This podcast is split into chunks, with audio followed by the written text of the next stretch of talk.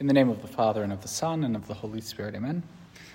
My Lord and my God, I firmly believe that you are here, that you see me, that you hear me. I adore you with profound reverence. I ask your pardon for my sins and the grace to make this time of prayer fruitful. My Immaculate Mother, Saint Joseph, my Father and Lord, my guardian angel, intercede for me.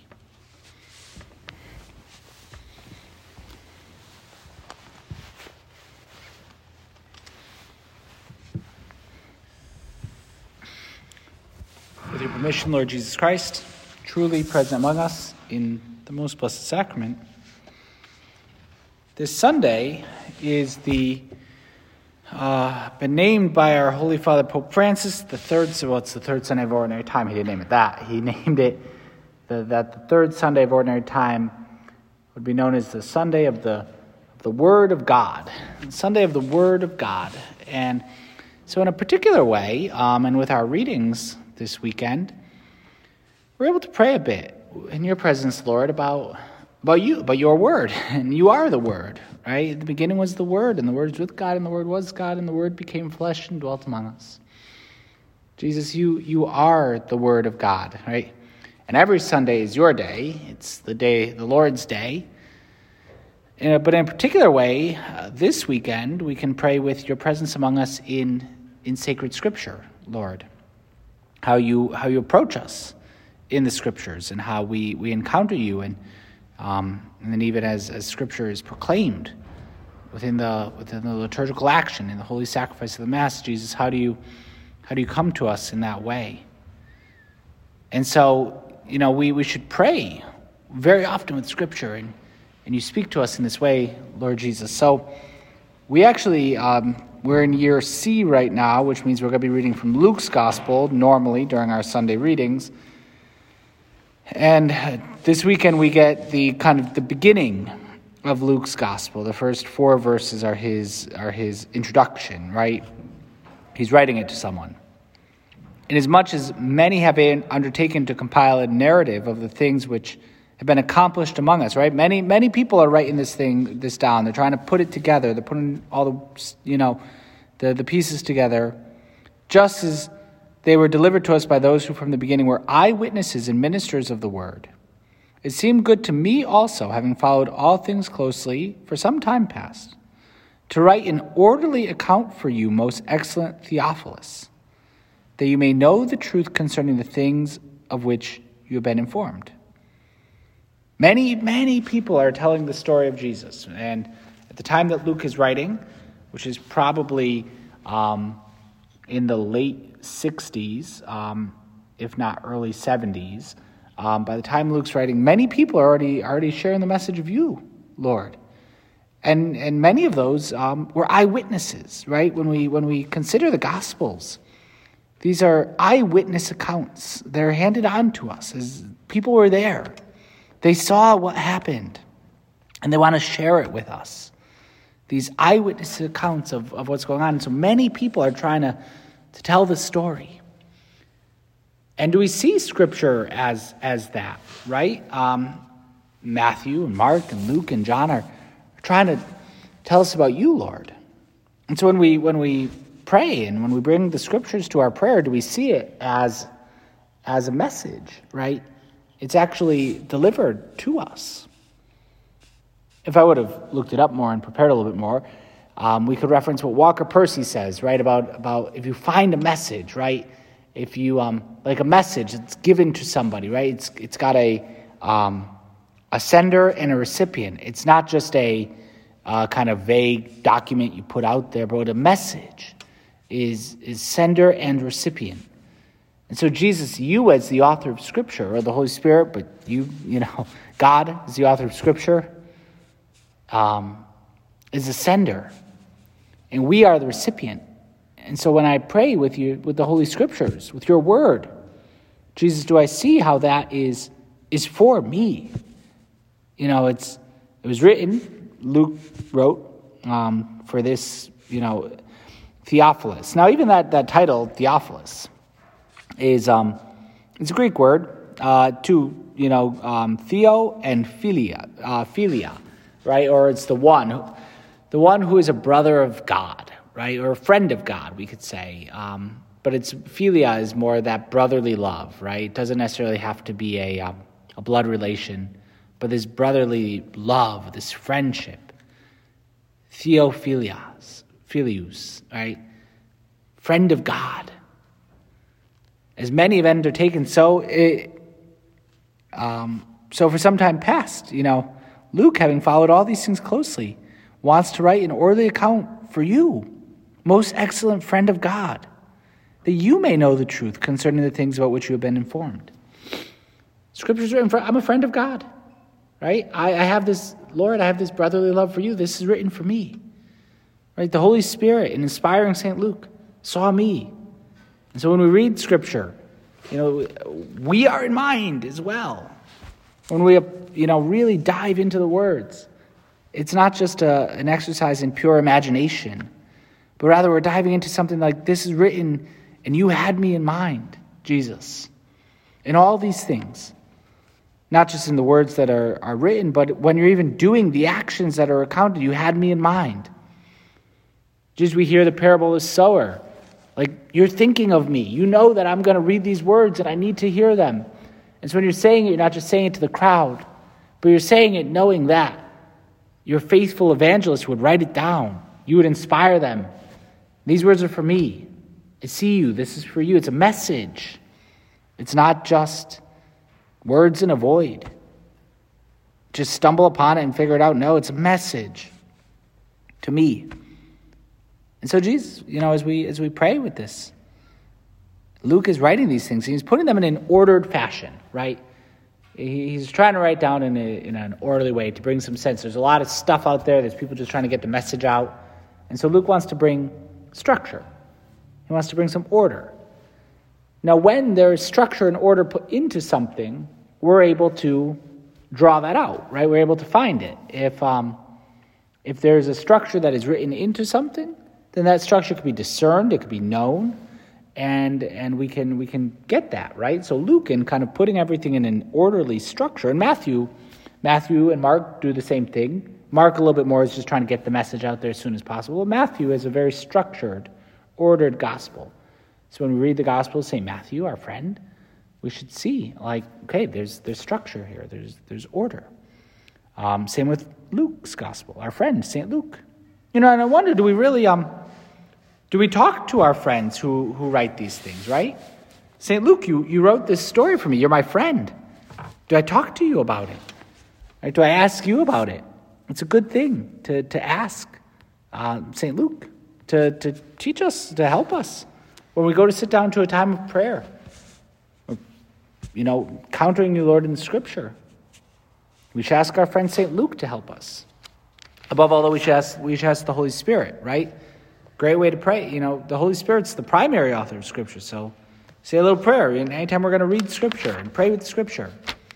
Come, Holy Spirit, right? I want the Holy Spirit to, to fill our minds and our hearts. Kindle us the fire of your love. Send forth your spirit, we shall be created, and you shall renew the face of the earth, right? Oh God, you instructed the hearts of the faithful by the light of the Holy Spirit. Instruct my heart now. Teach me. You know, when we when we read sacred scripture, reading it as it's written for us, hearing it, it is um, we should be moved by it. Instruct my heart, Lord. Teach me. Teach me how to live. I mean, do we, when we read scripture, do we see like this means me? I read the gospel and I see this, this means me. Earlier today we had the feast of St. Anthony, Anthony of Egypt, Anthony of the desert, who, who heard the words of scripture and, and ab- abandoned everything, right? He, um, he gave everything away so he could go live in the day. In fact, he didn't quite give everything. It took him two tries, right? First, he got rid of most of his stuff, but he still left a little something back. He had a little sister to take care of, and so he kept a little something back. And then, then next time he was at mass, he heard it again. He heard it again. Like, no, don't worry about tomorrow, right? Um, tomorrow will take care of itself. And so he he gave his sister off to some nuns of the time, right? A group of consecrated virgins, and he went off and lived in the desert. Um, and great, like, do I see like this means me? When I hear scripture, when I read it, like, this means me. The Gospels, again, are their eyewitness accounts or their recounting of the eyewitness accounts. And so it can be so beautiful when we, when we pray with Scripture in your presence, Lord, to consider like how you, you were there, you said these things, and, and how did your friends and our friends, the evangelists, the saints, how did they see and how did they hear these things? The first reading for the daily Mass today comes from the beginning. You know, we're still in the early chapters of Mark's Gospel, but it's the, the calling of the, of the 12 apostles. And, you know, it's just wonderful to, to pray with and to think about. You know, we read these names Simon, whom he surnamed Peter, and James, son of Zebedee, and John, the brother James, whom he surnamed Boanerges, which is sons of thunder, and Andrew and Philip, Bartholomew, Matthew, Thomas, James, son of Alphaeus, Thaddeus, Simon the Canaanian, and Judas Iscariot who betrayed him. It could be easy for us to kind of rattle off the names. You know, here's just a, a list of names, whatever, right? Can we name the 12 apostles? But like to think like, if I, if I were to give a list of names of people I know, right? Let me tell you about my, my father, Mark, and his brothers, you know, Garrett, David, Richard, Timmy, Tommy, Chris, Dennis, when I say those names, there's, there's faces in my mind. Right? These are people I know. I'm never going to just talk about my father's brother Garrett and not think of my uncle Garrett, right? And actually be considering that. There's actual faces attached to names. When we read scripture, maybe these names, you know, Simon and James and John and, you know, Andrew and Philip, right? for us, it were just, just words on a page. But Mark probably knew these men, right? He knew them personally. And so when he's saying these names, he's actually talking about people he knows. He's talking about his friends. At that time, the time Mark is writing, it's most likely that already St. James the Great, the brother of John, had already been killed, right? And so here, here he's talking about somebody who, his friend, he knew James, who's since been murdered, right? And how many of the other apostles have already died by that point? Mark, again, writing his gospel, he knows Peter. Like he's, he's Peter's scribe, right? This is Peter, it's my friend. And so when we read scripture, it should really be alive for us. That it's not a, um, it's not a dead word. No, Saint, no, the, the author of the letter to the Hebrews, sometimes attributed to St. Paul, maybe it's one of his sermons or whatever. Um, but in the letter to the Hebrews, we read, the word of God is living and active, sharper than any two edged sword, piercing to the division of soul and spirit, joints and marrow, and discerning the thoughts and intentions of the heart. The Word of God is living and active. Right? So we take our Bible. We're going to pray with Scripture in your presence, Lord. I'm just going to read something and they're just words on a page. No. The Word of God is living, it's effective, it's active in my life. And so when I read these words, they're said and written by people that were eyewitnesses, they knew these things. And because the Holy Spirit's the primary author, I too can enter into the prayer. I can be there with you, Lord. And so when we pray with Scripture, it's never just praying with a dead word. We should really enter into Scripture. We should love sacred Scripture. And we should, we should really find, find you there. St. Josemaria Escriva wrote, my advice is that in your prayer, you actually take part in the different scenes of the gospel, as one more among the many people present. First of all, imagine the scene or mystery you've chosen to help you recollect your thought and meditate, your thoughts and meditate. Next, apply your mind, concentrating on a particular aspect of the Master's life that you're considering his merciful heart, his humility, his purity, the way he fulfills his Father's will. And then, Tell him what happens to you in these matters, how things are with you, what's going on in your soul. Be attentive because he may want to point something out to you, and you'll experience suggestions deep in your soul, realizing certain things and feeling his gentle reprimands. And so, Jesus, when we when we encounter you in the scripture, when we pray with the scriptures in your presence, you know, we can we should really see ourselves, enter into the scene, apply our mind to it, examine it with, our, with, the, mind, with the eye of our mind. right? To really, to really dive in. The Word of God is living and active. And so, again, just going back to this gospel passage for today's daily Mass from St. Mark. You know, we um, just goes up the mountain. First, we hear he goes up the mountain and called to him those whom he desired, and they came to him. Right there, you know, what, what does that look like, right? It's, what does it mean to say that? We could think about a lot of things, but when we hear, we hear the setting of the scene. And, you know, it's good. We're in your presence, Lord, here and exposed in the Blessed Sacrament, it's good to, to be watching you, to have our eyes fixed lovingly on you. But when we're meditating on Scripture, it's also good to close your eyes. Right? St. Teresa of Avila said, like, only a fool prays with his eyes open. Right? You got to close your eyes, otherwise you get distracted. You start looking around and you start noticing all. And look, hopefully there's stuff in our churches that draw our attention to God, right? And that's why it's good to have good devotional images here in the church. But really, you want to enter, it, close your eyes. And then with the eye of your mind, enter into the scene. Jesus, we hear you go up a mountain. So where, what kind, what kind of a mountain, right? Are you going, are we picturing like you're going up the peak of the tall mountain and shouting from the top, you know, the names of the people that are supposed to know? But probably like the hill, like where the Sermon on the Mount was, where a big crowd can be there. And um, maybe by the seaside, you're by the sea in Galilee, just a little bit before this. And so you go up the mountain and you called those whom you desired, right? Who you desired. And so, what's it like when Jesus does that, right? There's a crowd there. And in what voice does Jesus start pointing? Simon, come over here. James, John, right near in the crowd. And if again we're entering into these scenes, do I want to, like, someone's calling names. Do I want my name called? Like, you're there, like, um, I don't really know what's going on here. So, um, the, uh, here I am in the crowd. Does, does he call my name? Jesus, do I want you to call my name? You went up a mountain, you, you called those whom you desired, right? Who you wanted to, who you loved. Now you love us all, but you call us. And do we want to be called by you? What does it sound like? Are you pointing? How are people responding, right? Maybe other people are there that aren't, you know, are they, are they encouraging these 12 on? What's it like when you call Andrew and Philip and Bartholomew, Matthew, that tax collector, right? Thomas. Thomas is also called Didymus, which means he was a twin, right? He probably he had a twin brother. Who, whose twin was he, right?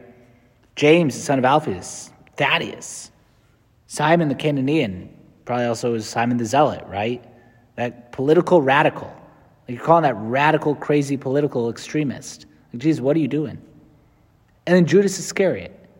Right now, we know, we see you called Judas. Jesus, we ask you that. Like, why? You know what's going to happen. And you wanted him. Right? You love, Jesus, you love even Judas. You know what's going to happen.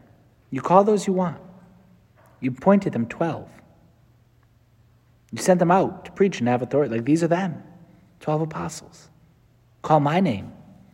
How do you call me to follow you, to be with you, and to send me out? And so, what do I hear when I hear your voice calling my name? Do I want to be called? Am I willing to respond, right? He called those whom he desired, and they came to him. What would it be like? It was like, you, John. And John's like, not me. I'm not going, right? I don't I don't want to. No, he, those he calls, he kind of equip he equips. He prepares us. So we enter into the scene. We let him teach us. It's also similar to the um, the walk, you know, the end of Luke's gospel, the walk on the road to Emmaus. Right? They're walking with our Lord. And they're they're upset. And this is what happens when we pray with Scripture. Lord, when, when we're got something going on, we're here talking to you. And you just start walking with us. And that's as we enter into our mental prayer. This is really what mental prayer is the road to Emmaus. We're walking or talking.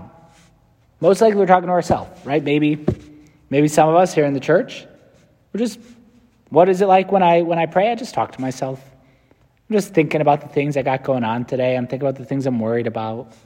I got all this stuff going on, an internal dialogue. That's that that's where we start. If that's where we are, it's good to say, okay, you know. I'd, I'd say it's better in your prayer to talk to yourself than to talk to other people through your phone, right?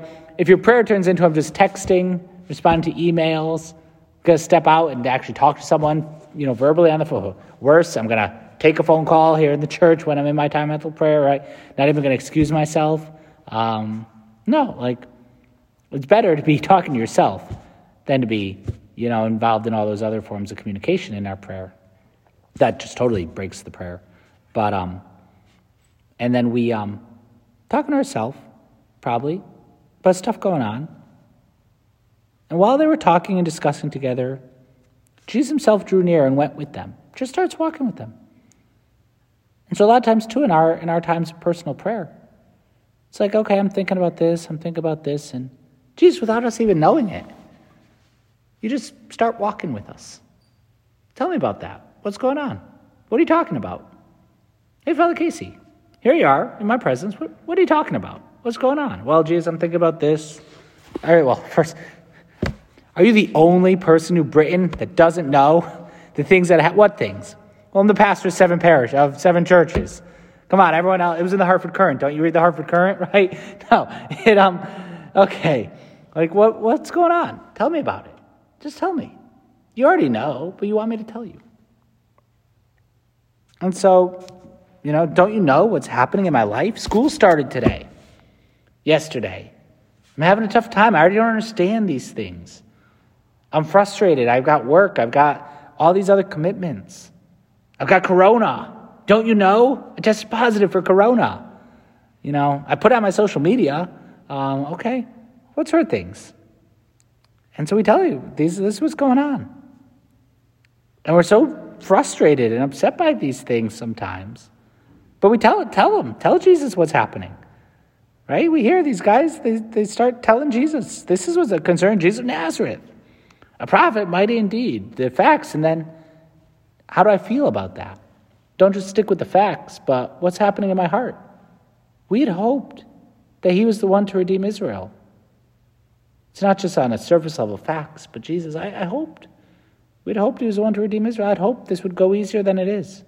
I'd hoped I would stay healthy. I wouldn't have to quarantine. I would ho- I'd hoped that school would be would be better this semester. I'd be able to engage it better. That I'd be more organized with it. That the classes wouldn't be so hard. I'd hoped that work was going to be okay. I was hoping that this relationship was going to work out. I was hoping, you know, this and that. And Jesus says to us, Oh, foolish men. Now, again, you can read that as like, oh, fool, you fools, right? Gandalf style, like, fools. Um, or it could just be a gentle reproach. Oh, foolish Father Casey, right? Why, why, why are you being so foolish? You're worried about all these things, slow of heart to believe. You're so hard to believe these promises I made to you. Oh, foolish, foolish, foolish little child. Wasn't it necessary that these things would happen? Jesus, what am I complaining about? The cross. Usually, when I complain about stuff, I'm complaining to you about the cross. And what's that like? To complain to you, Lord, about the cross. Oh, fool, foolish Father Casey. Don't you know that you have to, unless you deny yourself and take up your cross daily and follow me, you have no, you can't be my disciple? Again, it's all part of Scripture, as we find you in the Scriptures, Lord. And then you explain it to us. And beginning with Moses and all the prophets, he interpreted to them all the scriptures that concerned himself. He explained it's best Bible study ever, right? Here's the word, here's the one who inspired scripture, explaining how all these things point to him.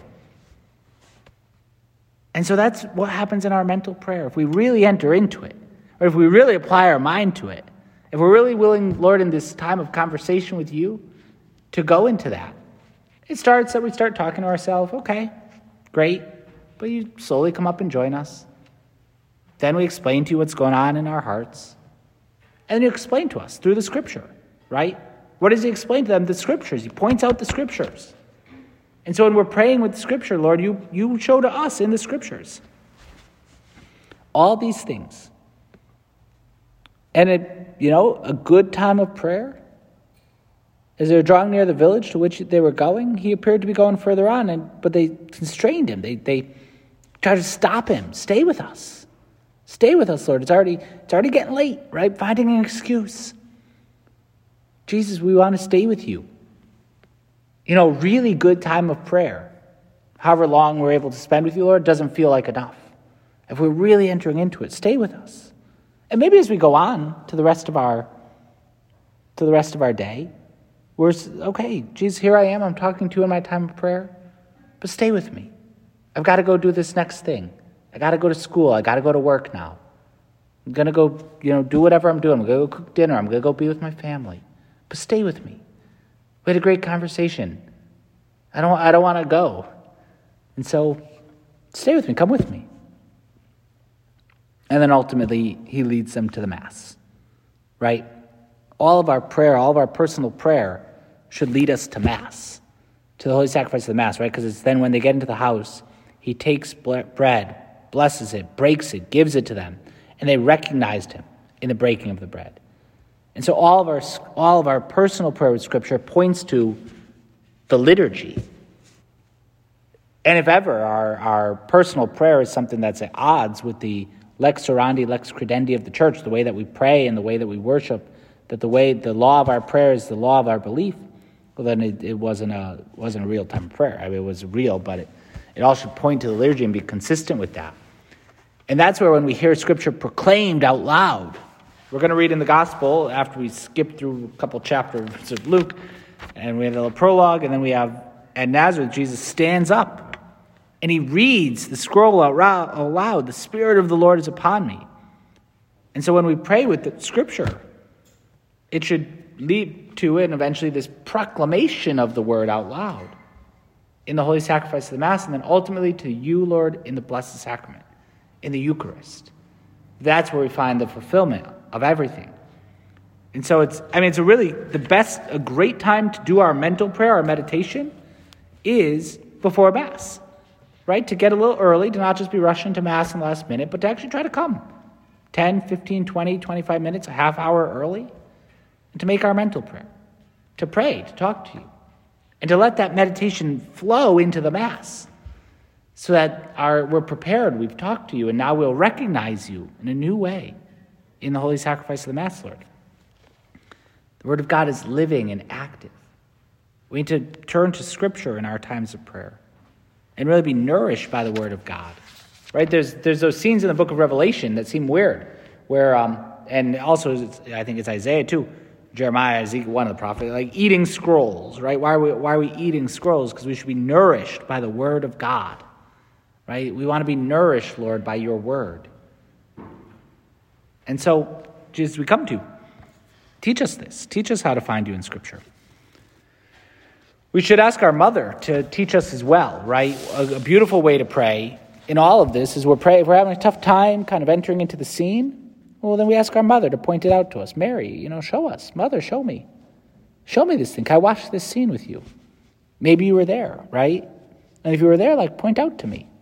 What, what should I be paying attention to here? What, what am I learning? You know, talking to the saint, St. Luke, asking the evangelists as well, right? So we ask them, but we also ask our mother, like, teach me. Show me. Let, us watch this scene together. Show me how to do this. We could do it together. Fall deeper in love with your son. And so, Mother, pray for us. Help us to always appreciate the Word of God in our life, living and active, so that as we contemplate you in Holy Scripture, we recognize you, Lord, in the Eucharist, uh, and we're filled with the fullness of your grace.